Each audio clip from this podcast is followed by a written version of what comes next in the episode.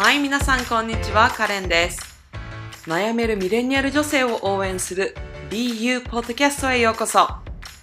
このポッドキャストでは、現状を変えたいけれど、自分に自信がなく、なかなか一歩を踏み出せないと悩める女性へ、自分らしさ、自信、マインドセットをテーマにエピソードを配信していきます。明日からではなく、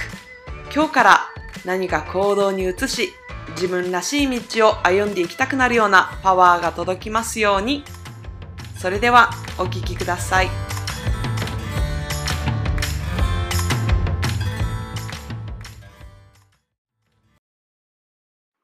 はい、皆さん、こんにちは。えー、いかがでしたでしょうか？新しくリニューアルをしたイントロ。はい、ということで、うんと、ちょっとね、リニューアルをしてみました。なので、まあ、これまではあの、カレンズポッドキャスト、えー20代を応援するラジオという名前だったんですけれども、えっ、と、悩めるミレニアル女性を応援する BU ポッドキャストというところでね、マイナーチェンジなので、多分皆様にはどうでもいい変更なんですけれども、はい。あの、まあ、日々ちょっと、ちょっとずつ進化をしていく私のポッドキャストをね、ちょっと見守っていただけると幸いです。はい。ということでね、あの、まあ、名前は変わりますが、あの、これまでと変わらず、まあ、キャリアとか、まあ、人生に悩む女性に向けて、一歩を踏み出すきっかけとなるようなエピソードをね、これからも配信していきたいと思いますので、今後ともよろしくお願いします。はい。ということで、まあ、今日は、えっ、と、ポッドキャストのね、このイントロのリニューアルも、あのありますし、っていうことで、と、あとね、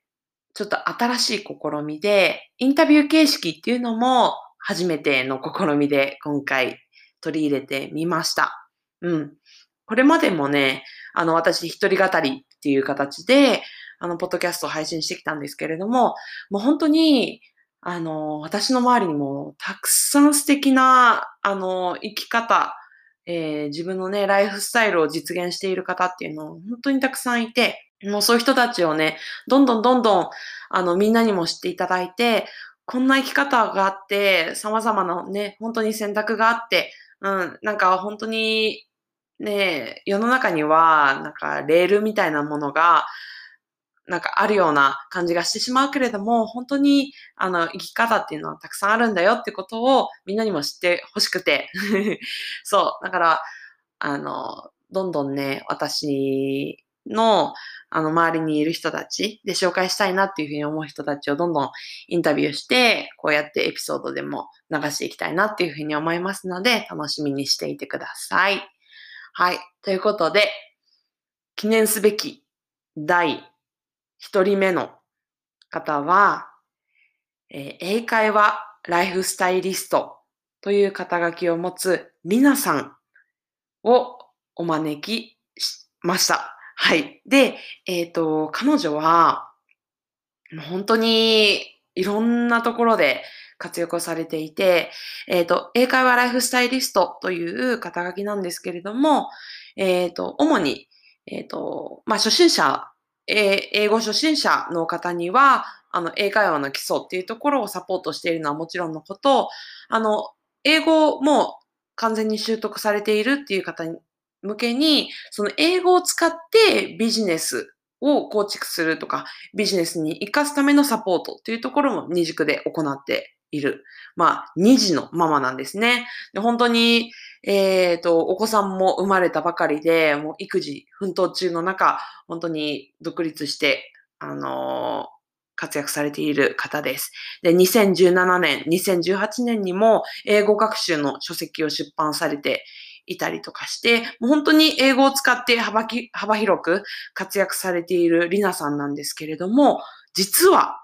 海外経験がもう本当に数週間の短期留学のみという、もうあの、彼女自身もね、言っていたんですけど、99%国産のバイリンガルっていうことで、あの、今は特にそのコロナで予定していた留学にも行けなくなったとかね、あの、留学の経験がなくてっていう風で、あの、いる方もたくさんいらっしゃるかと思います。で、そういう方にも本当に励みになる、あの、非常に参考になる、あの、お話だと思うので、ぜひぜひそういう方もね、あの、このお話を聞いて、あの、勇気をもらうような 話になればなっていうふうに思いますので、あの、ぜひ聞いてみてください。はい。それでは、あの、まず前半として彼女の生い立ちから、えっ、ー、と、彼女のね、今このライフスタイリストとして、まあ、独立するまでのお話を、あの、聞きましたので、どうぞお楽しみください。はい。皆さん、こんにちは。えー、今日はですね、初めての、えー、インタビュー形式のゲストに、えー、お呼びいたしました。えー、りなさん、はい、です。はい、本日はよろしくお願いします。よろしくお願いします。はい、えー、今日はお越しいただいて本当にありがとうございます。お忙しいところ。いや、こちらこそありがとうございます。Thank you so much. Thank you so much. えー、ということで、えっ、ー、と、まあ、りなさんのことね、知っている方もたくさんいらっしゃると思うんですけれども、あの、知らない方もね、あの、万が一いらっしゃるかもしれないので、ちょっと簡単に自己紹介、りなさんがどんな方かっていうことがわかるような自己紹介をお願いできますでしょうか。はい、わかりました。えっ、ー、と、リスナーの皆さんは多分たくさんの方が Nice to meet you だと思います。I'm Rina。名前は、えー、リナと言います。で私は English is just a tool で英語は単にツールだよっていうことをキーワードに何か挑戦したいと思っている女性が英会話学習を通じて自分自身のパッションだったり自分自身の強みっていうものを発見して環境、まあ、日本にいるからとかねそういうことじゃなくて環境場所言葉の壁を越えて自己成長して本当にやりたいことに挑戦していくってことをサポートしています。で、えっと、具体的な活動としては今は英会話ライフスタイリストっていう、まあ、肩書きで活動しているんですけれども具体的には2つの軸があってで1つは特に初心者さんですね向けに英会話の基礎を教えながらカウンセリングあとはコーチングっていうことを通じて自己成長するためのセッションを提供していくっていうことをしています。でもう一つはと、まあ、仲間を増やすっていうことがあってその英会話力とかあと海外経験をお持ちの方でそれを、まあ、自分のその生きる上での、まあ、ビジネスに変えていきたい自己表現としてそのそのことを使ってお仕事をしていきたいっていう方のサポートをさせてもらっています。で今はそういうあの形でやっていてで、えっと、実は書籍とかも、えっと、英会話のテキスト本っていうのを2017年18年に出版させてもらったりあのしているんですけれどももともと別に帰国子女だったりとか あのするわけでもなくて、アメリカで生まれたとかアメリカで育ったとかそういう海外で生まれ育ったっていうバックグラウンドではないんですね。で出身は、えー、静岡県です。で静岡県で本当に生まれて しかもめちゃくちゃ田舎で生まれて、うん、そう育って、えーうん、います。で海外にあのホームステイに行ったりっていう経験はあるんですけどもほぼもう9割9分は日本で英語を習得してきたっていう、えー、バックグラウンドがあります。本当にゼロからやってきた感じなんですね。はい、でっていう感じです。で、えー、っと今は、えー、っとその2つの軸っていうところを、あの持って活動しながらプライベートではと、まあ、プライベートとの仕事あまり 差がないんだけれどもそうですよ、ね、あのママっていう顔も持っていてそう、はい、2人の子供を、えー、育てながら今お仕事をしているっていう感じです。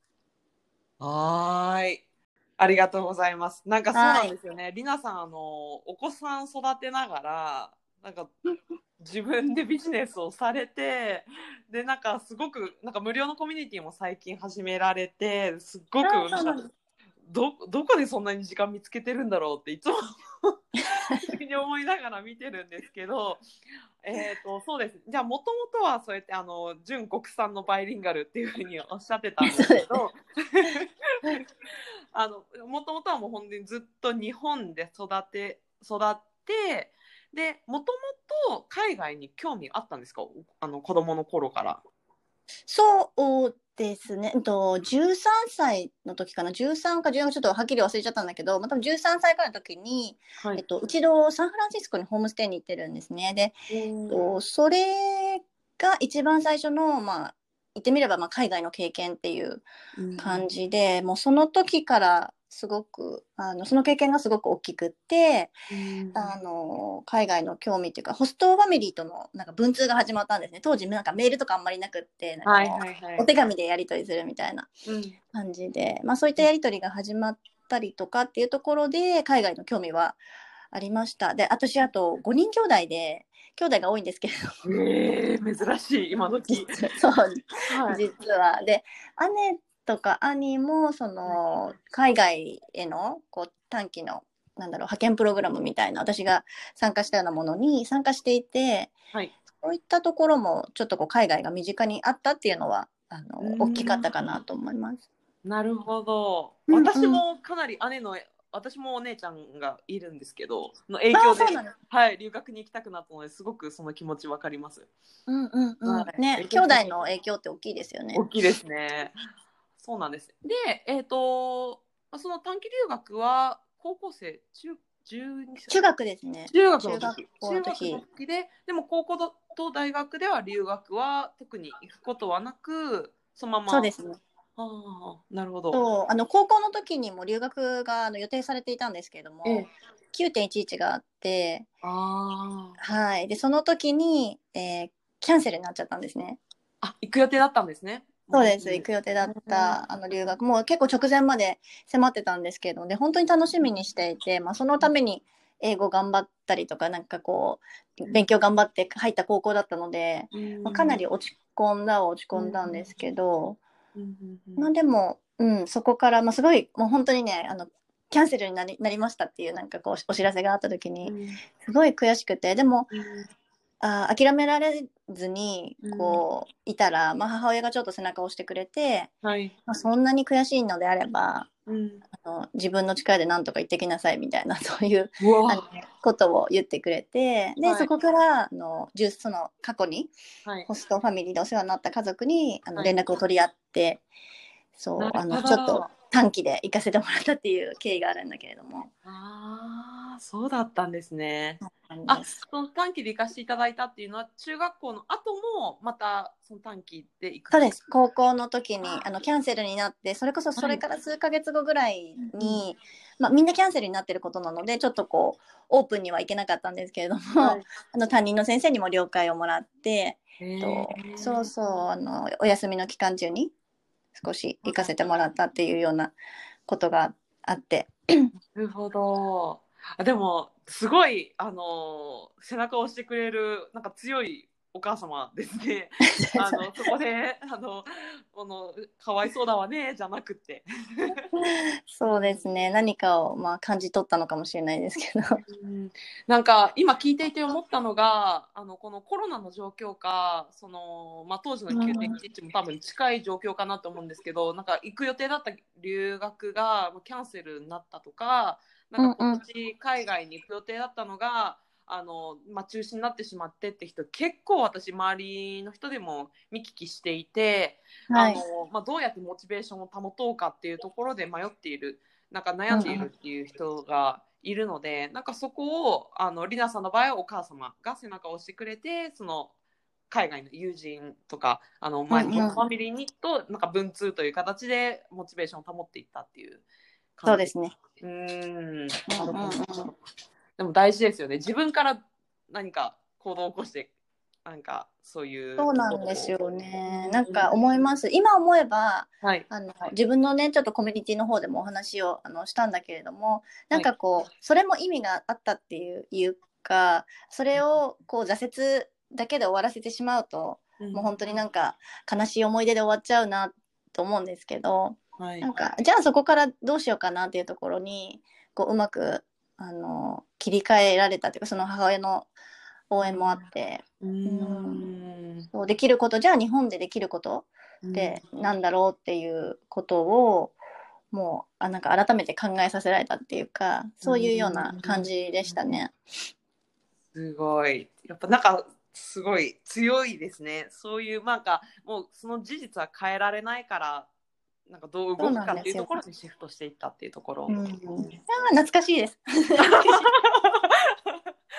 そうですよね。いやで、えっ、と、まあ、高校が終わって大学にも進学されてそこでは何かそれもやっぱり海外とか英語に興味があるからそういった勉強されたんですか？えーっと、えっと、大学は特になんか国際関係学とかそういうようなことではなくて社会学を専攻しました。普通に専攻して、でただ英語はやっぱりあのキープししたくてあのすごく好きだったので、大学2年生の時からかな、えっと学部の授業が終わった後にその大学に併設してる外国語学校があったんですね。でそこに、あの並行して夜はそちらに行ってっていう感じでこうなんとかこう英語環境を作る、まあ、日本にいるとねやっぱり英語環境ってかなり限られるじゃないですか。だからうんそうそう。そこをねうんうん。で大学通いながらその語学学校っていうんですかね。そうですね。外国語学校に行って。はい。ましたでそのそれであの、まあ、社会学と並行して語学を磨いていって、うん。で、えー、と院にも進学されていますよね。そうです。大学院にその後行きました。ああ。そこで、そこでもはもう英語とは直接関係のないお勉強をされたんですか？ですね。えっと逆にあの結構その頃にはそれこそあの国際化とかなんだろう国際交流とかはい。うんそういったことにも興味があったりあとはねその9.11のやっぱりインパクトっていうのは自分の中ですごく大きくって、まあ、自分の人生をある意味なんか左右したようなあのふうにあの思っていたのでそのジャーナリズムみたいなところにも結構興味が実はあったんですね。なるほど。でそうでやっぱりその国際関係のこととか、まあ、グローバリゼーションに関してのなんか研究っていうか勉強したいなっていうのがあって、うん。そう、あと、そうですね、うんうん、あとメディメディア、あの、マスメディアとか、あとはインターネットがすごいあの普及してきた時だったっていうのもあるし、その、そういったね、メディアの勉強っていうのも絡めて、はい。勉強したくって、大学院に進学したの、したんですね。で、はい。そこで、まあ、逆に言うと、まあ、教授ともこういろいろ話し合う中で、はい。そそこまでね、グローバリゼーションのことを、こう、知り知りたいというか深めたいのであれば、はい。逆に国内に目を向けてみたらどうですかっていうあのことになってであの実は大学院の時は日本国内での日本人と在日外国人のはい共生についての研究をしたんですよ。えー。なんか逆逆ですね。その外に出てどうっていうよりは国内で起きてる問題だったりとか、そうですね、うん。あの異文化同士がどういうふうにこううまく共存共生していくかっていうことについてこうちょっと研究したっていう感じです。ええあえてこのドメスティックに内側にこの国内に目を向けてそうそうグロドメスティックグローバリゼーションを見ていったっていう。そうですね。あえてのドメスティックですね。なるほど。それはなんかすごく面白い。なんか教授のそのアドバイスもなんか新鮮ですね。いや本当にそういう視点もね自分なかったので、はいはいはい。そうすごく新鮮でしたね。なんか、うん、やっぱりその足元じゃないけど外に外にあの結構目が向きがちなんですね。私こう、うん、やりたいことが見つかるとパーってやったりとか。そう。私もです。はい。そうそうそう。でもやっぱり身近なところで起きてることだったりもう本当にねそうそういったところにちょっとこう目線をはい。視座を移してみるっていうのも、うんすごく自分にとっては良かったなっていうふうに思ってます。うーん、なるほど。うんだから、その、まあ、本当に内側に、まあ、国内の中でのそのグローバリゼーションに伴う、まあ、問題であったりとか課題であったりとかっていうのを研究されてたということで、まあ、あえてなんかそうやってあの海外になんか1年インターンみたいに行ってということも全くなく本当にずっと日本で日本です。なるほど。うん。でえーまあその院を研究を終えてうん。うんで、まあ進学あ進学じゃないですね就職っていうことになりますよね。そうです。就職しました。えっと、修士課程ですね。修士課程っていうのが2年でえ大体終わるんですけど、その後に就職をしました。どのようなお仕事にえっと、私はあの楽天に勤めたんですけれども、新卒で。はいそうで、えっと、そこで、えっと、えっ、とね、研修が終わった後に、はいもう結構事業部にこう配属されるんですね。で、はい配属された事業部がえっとトラベル事業だったんですよ。あそう、なので、そう、楽天株式会社の中でも、あ。はい。えっと、トラベルの事業に配属になって、そこで、うんえっと、まあ、IT、あの、インターネットトラベルコンサルタントって、その時は ITC って言われるんですけど、あの、ITC としての仕事ですね。なので、まあ、営業、はい。まあ、コンサルタントといえども、まあ、営業なので、まあ、はい営業して、えっと、クライアントの売り上げに、まあ、をサポートするっていうような仕事ですね。あの楽天に就職されたっていうことなんですけれども、うんえっ、と何て言うんでしょうまあもちろん楽天もあの世界的に、まあ、グローバルにあの広がってるサービスが広ば広がっているっていう会社では間違いないんですけれどもなんかもっとその英語とか例えば外資とかなんかそういうところにしあの就職されずにその、うんうんまあ日系の会社じゃないですか楽天そうですね。はい、うん。ここなんか選ばれた理由とかっていうのは？Good question.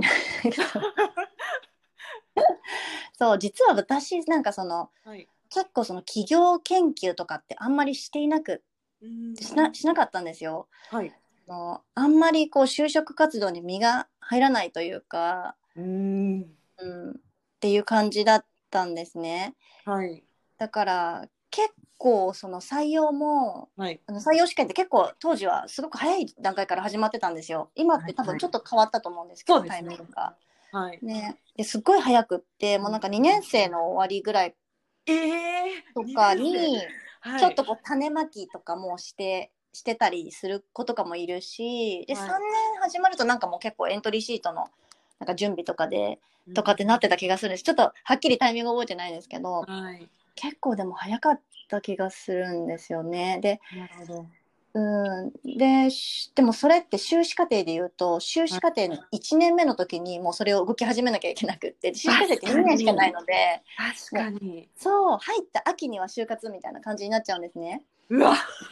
そうそうそうまともに動く動こうと思うと多分そういうでそういうふうにもちろんしてたあの人もいると思うんですけど私はどっちかっていうとその修士課程の後に、まあ、博士課程っていうあの、はい。さらに研究を深めていくっていう過程もあって、まあ、はい。実はそちらにも興味があったりとかあとは海外留学っていうところにも興味があはい。あって、その就職っていうところに就職活動っていうところにすごくこう集中して身を身が入らなかったんです。うん。ね、そうそうそう。でそういう中でんどうしていこうかなっていうふうに結構迷ってた時期があったんですね。そう。でもその中で、えっと、私が学生時代から知り合いだった、えっとまあ、メンターさんみたいな方がいるんで女性がいてはい。で彼女が楽天に実は勤めてたんですよ。ほう。そう。ねえっとななんかひょんなことからなんか興味興味ある？みたいな話になって 楽天興味ありますか？っていう話をたまたまいただいて実を言うと。んそうそうなんですよ。そんなことがあって でそうでそこから楽天のことをいろいろ調べ始めてどういう企業なのかとか今どういうところに向かってはあの進んでる企業なのかっていうところも見てはい。うんうん、でちょうどその当時ってあの楽天がグローバルに向けて動き始めるもう1年目みたいな本当にそういうタイミングだったんですね。あこれからっていう時だったんですねあこれからの時です。なるほど2000 なんか年バレちゃうね。あの2010 2010年とかだったんですけどあの、はい勤め始めたのが。ええもう当時そうですあの勤め始めて1年目でなんか英語を公用語化しますみたいなそういうタイミングだったのでまさにですね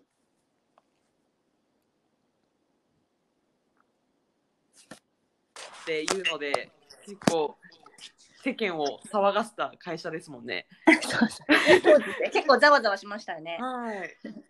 でも本当にあの会社の中もう日本人同士であろうがみんな英語っていう感じだったんですか？全然そんなことないです。そんなこと。全然そんなことなくて。ですごいなんか面白い話が、はい。結構やっぱり英語でき、なんかいきなり英語公用語かって言われても、英語できない方もたくさんいらっしゃるそうですよ。ね。そうそうそう。なので、はいなんかすごい面白くて、もちろん、その、えー社長にがで、はい出る、その事業部の大きなえっ、と、なんていうのかな、プレゼンがあるような、と執行役員会議みたいな、なんかそういうような会議では、はい。えっ、と、英語なんです。全部、もうプレゼンが英語にななったんですけど、あの、普通の事業部の中でのチームミーティングとかってあるじゃないですか。はい。なんか週例とか月例の、そその時は、初めは、グモーニングとか始まるんですけど、そうそう。で、数字の発表のところは全部英語で、なんかこうテンプレ化されてるので、あ YOY so far is なんかブラブラブラみたいな感じになるんですけど、あ。はい。で、すいません、ここから重要なので日本語になりますみたいな。結構それがつぼってて、私も。そういう感じでしたね。えー、面白い。重要なところはやはり母語でっていう。やっぱ母語で 日本語でいきましょうみたいな感じで。面白いですね。えー、なんかそういう 社内の事情はなかなか知る機会がないので面白かったです。そうそうえー、それで、えー、とその楽天にあの勤められたのは何年ぐらいだったんですか？えっ、と、2年半、3年弱ですね。2年半いかないぐらいだったかな。うん。もえう2年ぐらいの時に、はい。もう辞めるっていうのを決めていて、お中で。そう。で、そうそう。今思うと何月に言ったのかな ?2 月末とかに、確かその当時のボスに、はい。あの話をして退職を考えてますっていうことを話をしたんですよね。で、でもやっぱりすぐには難しいし、あとやっぱりチームの中でも、はいあの広告の運用とかそういったところのポジションとかもあのもらってたので、はい。ちょっともうちょっとあの引き伸ばして、あの引き伸ばせないかってことで、結局6月、6月か7月末、覚えてないのもどうなんだって感じなんですけど、それぐらいに退はい退職？しました。多分正式には8月末だったと思います。あの有給とかも残ってた。ああ、なるほど、なるほど。え、ちなみに、その、もう2年ぐらいでもうやめ、やめようって思ったっていうふうに、まあ、おっしゃったんですけど、うんうん。その時はもう、なんか、どう、なんか、もう心の中で、なんかもう、感じるものがあったのか、もう次が何か決まっていたのか、どあそうですね。そこですよね。はい。うんうん。えっ、とね、別に次が決まって、実はそう、次が決まっていて、もうここに転職するっていう感じで辞めたわけではなかったんですね。だから、どっちかっていうと、はい。あの、まあ、留学をずっとしたいっていうのもあったので、なんかそこが、あー就職一旦したけれども、どうしても、うん、したいな、したいなっていうふうに思ったりしていたんです。で、そういう思いはあるんだけれども、やっぱりその、日々の業務が、うん、もう日々の業務にもう本当に忙殺されてたんですよ。当時う。うんん。今思うと、本当に私の、あの、お給料は全部交通費に消えるっていう感じで、あの、タクシー、え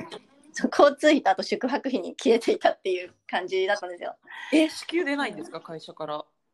は、出ない出ない出ないです。あの、別に自分が本当に、なんだろう、あの、遅くまで時間、全然業務が終わらなくって、深夜までやって、こんなこと話、これ、ポッドキャストで話していい大丈夫ですか？楽天ブラックみたいな感じにならないですか？今もうそんなことないですよ。今相当本当に改善あの変わったみたいなんですけど。あーやっぱりいろいろありましたもんね、その後も。ね、うん。某大きな、あの、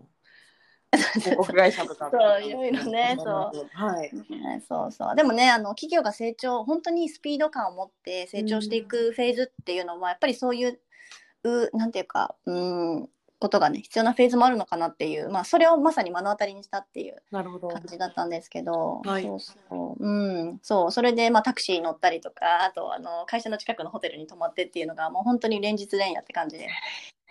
あの、やってたんですね。はい。うん、で、そこ、それが続いて、はい。もう本当に自分のなんかこう思考が疲弊してきうんちゃったのが分かったんですよ。うんそうそう。っていうのもあって、だから、うんまあ、で、そこから、じゃあ転職しようっていう選択肢は私の中にはすぐにはなくって、うん。そうそうそう。あの、本当に、もう本当疲弊してたっていうのが正解だと思います。きなんていうか。うん。で、業務自体が、その、なんていうか、もちろん、あの、作業量がじ多いっていうね、仕事量が多いっていうのはもちろんそうだったんですけれども、はい。その一番、こう、なんていうか、辞めるっていうところに、こう、向いたきうんきっかけっていうか、思いっていうのは、やっぱり、その当時自分がこうやっている業務が、こう自分のこうパッションではないなっていうのに気づいたんですよ。なんていうかその頑張ればできちゃうってあるじゃないですか。すすごくやっぱり社会人になると頑張ると思うんですね。みんな新卒とか、はい、1年目2年目とか、まあ、3年はね、とりあえず3年っていうなんかとりあえずってあるじゃないですか。はい。そうそう。だからなんかその頑張って頑張れちゃう自分もいるんだけどやっぱりもうどうしてもそこにパッションが本当にこれなんだっていう確信めめいたものがなかったんです。で私がその、うんそれを痛感した出来事っていうのが実はあって、はいはい。出来事っていうかうん。あの私そのユニットっていうのがあるんですね。そのトラベル事業の中で。で、はい。小さい一番ちっちゃなそのユニットっていうチームが元になって、こうチームを作っていくんですけれども、はい。とユニットリーダーになってくれた先輩がはい。といたんですけども彼も、えっと、女性ではいで彼女は私より、えっと、少し前に入社して途中入社かな？で入ってこられたあの、はい。方だったんですけれども、もうね同じ仕事をしてるはずなんですけどうん。もう全然違ったんですよ。そのああなんかわかります？そのなんか わかりますか？ねわかりますわかります。そうそうそう。もう彼女にとってはもうそれがもう大好きで。あもそう。うはいはいそうはい。なんですよ。うん。はいはい。大好きでだからアイディアもすごい、しうん。行動量もすごいはいですし、まあ、もちろんだからこそ結果も出るしっていう、そう。だからこうなんていうのかな。頑張って頑張って結果を出してるっていう風ではなくって、まあ、もちろん頑張ってるんだけれども、はい。はいやっぱパッションありきなので、はいはいはい。なんか大変だけど辛くないっていうかそういう姿を本当にそのメンターとして見せてくれたんですね。なるほど。そうだからやっぱりそことのギャップっていうのを、まあ、いい意味でその突きつけられたので、こあーここではないんだろうなっていうはあ。ところが実はあってすごいなんかすごいだからポジティブな理由じゃなくて本当にごめんなさいっていう感じなんだけれども。いやいやいやいや。うんなんかあの今聞いていて思ったのは、う。ん。まあ、私も本当にもう1年目あたりから結構転職、まあ、前職で転職を考えていた時があったんですけど、なんかもうまあ本当にさっきりなさんがおっしゃったようになんかとりあえず3年とか石の上にも3年とかってよく言うから そのなんか1年目で辞めるとか2年目で辞めるっていうところがその自分ができないからその逃げなのか。うんうんうん。あのなんかちゃんとそれはなんか自分に合わないことだからキャリアチェンジ正しいキャリアチェンジなんだっていうふうに胸を張ってうん行動にうん移せるかっていうところで結構私自身もすごい迷ってうん。することができなかったっていう経験があったんですけど、うんそのりなさんはもうその2年っていうところでその先輩のとのその情熱というかそのパッション量を目の当たりにしてまあ これは違うぞっていうところで確信を持ててたんですね。うん。ああ、もう1年みたいなところにももうならなかったですか？ならなかったですね、うん。なんかそこにずっと居続けることの方が自分にとってははい。うーんなんていうかリスクって言うとちょっと言い過ぎなんですけど、うんうんあのちょっとそこが見えなかったんですよもう自分の中で。あと1年あと2年ここにうん。居続けるっていうのはが見えなくっあー。て、なるほど。うんうんなんか目指したい、自分の目指したい1年後じゃなかったっていう感じあ全くなかったですね。あなるほどなるほど。ね、そこが全くなかったとかって言って。うんうん。あ、でもすごくそれ大事ですよね。うん、そうなんです。で、やっぱりそういうふうに考えてると、はい。昔からこうしたいなって思ってた留学っっていうところがほわんって自分の中にはは浮上してくることもあって、はい。はい。そう。だからでねあの余力があれば多は分もう段取りをつけて、まあ、ワーホリだったらワーホリとか、えっと、がうん。大学院留学だったら大学院留学っていうところを根回しをして、うん。こうこう計画をして多分やめるっていうのが本当には多分筋なのかもしれないんですけどもう本当にそこまでも行ってなくって私のその気力と体力と当時の状態っていうのが。もう本当に心身ともに結構結こう大変でしたね。うん大変でやっちゃうんですよねやっぱりこう仕事をもらうとややっちゃうっていうところもはいあって、でもどこに向かって走ってるのかわからないまま頑張るっていうのが本当にしんどいと思うんですよ。なるほど。なるほど、なるほど。そうそう。うん。でも、だから、もう、そうやってもう根回し、うんたらかんたらってそういうことをやってる、もう、あれもないから、でももう1年後、これをやってたくないってことだけはもう明確だから、もう思い切ってやめよう。決まってないけどやめようっていうところだったんですかね。明確でしたね、そこはもう。なるほど。ど。はい。ということで、えーまずは前半として、りなさんの生い立ちから、まあ、初めに就職をした会社を退職するところまでのお話を聞いていただきましたが、いかがでしたでしょうか？ね、あの、まあ、私個人として印象に残ったことは2つあって、うん、1つは、まあ、学生の頃に、まあ、留学する予定だったタイミングで、まあ、9.11っていう、まあ、ご存知の方も多いと思うんですけど、アメリカの同時多発テロで、まあ、自分の問題ではない、もう完全に外部要因でしかない、どうしようもない。ところで、まあ、留学を諦め、諦めざるを得なかった。うん。まあ、そんな状況って、なんか今のそのコロナのあの状況に似ているなっていうふうに思っています。で、今のこのリスナーさんも、その、もうこのコロナのせいで、まあ、留学予定だったものも行けなくなったとか、まあ、海外生活する予定だったところが、あの、諦めざるを得なかったっていう状況の方いらっしゃると思います。でも、りなさんは、まあ、そうやってね、あの、どうしようもないという状況だから、もうそれで諦めてしまうのか、そういうわけではなくって、ああの、行く予定だったね、ホストファミリーと文通を始めたりとか、あとは大学に進学してからも、語学学校にね、なんか日本で語学学校に行くっていうあまり発想なかったんですけど、まあそこに通ったりして、日本にいながら自分でね、その外国語を話すっていう環境を自ら作っていったっていうところがとても印象的でしたね。うん。別に日本にいても外国語を話す環境は自分で作れるんだっていうことを、まあ皆さん、あリナさん自身がね、あの体現されていったなっていうところは、うん、すごく印象的でした。で、二つ目なんですけど、あの、まあ楽天に就職をされて、で、あの、メンターの方のパッションに すごく圧倒されたという話があったと思うんですけれども、まあそこでね、例えばもう、ここじゃないなって、もうややめたいなっていうふうに思ったとき、私だったら、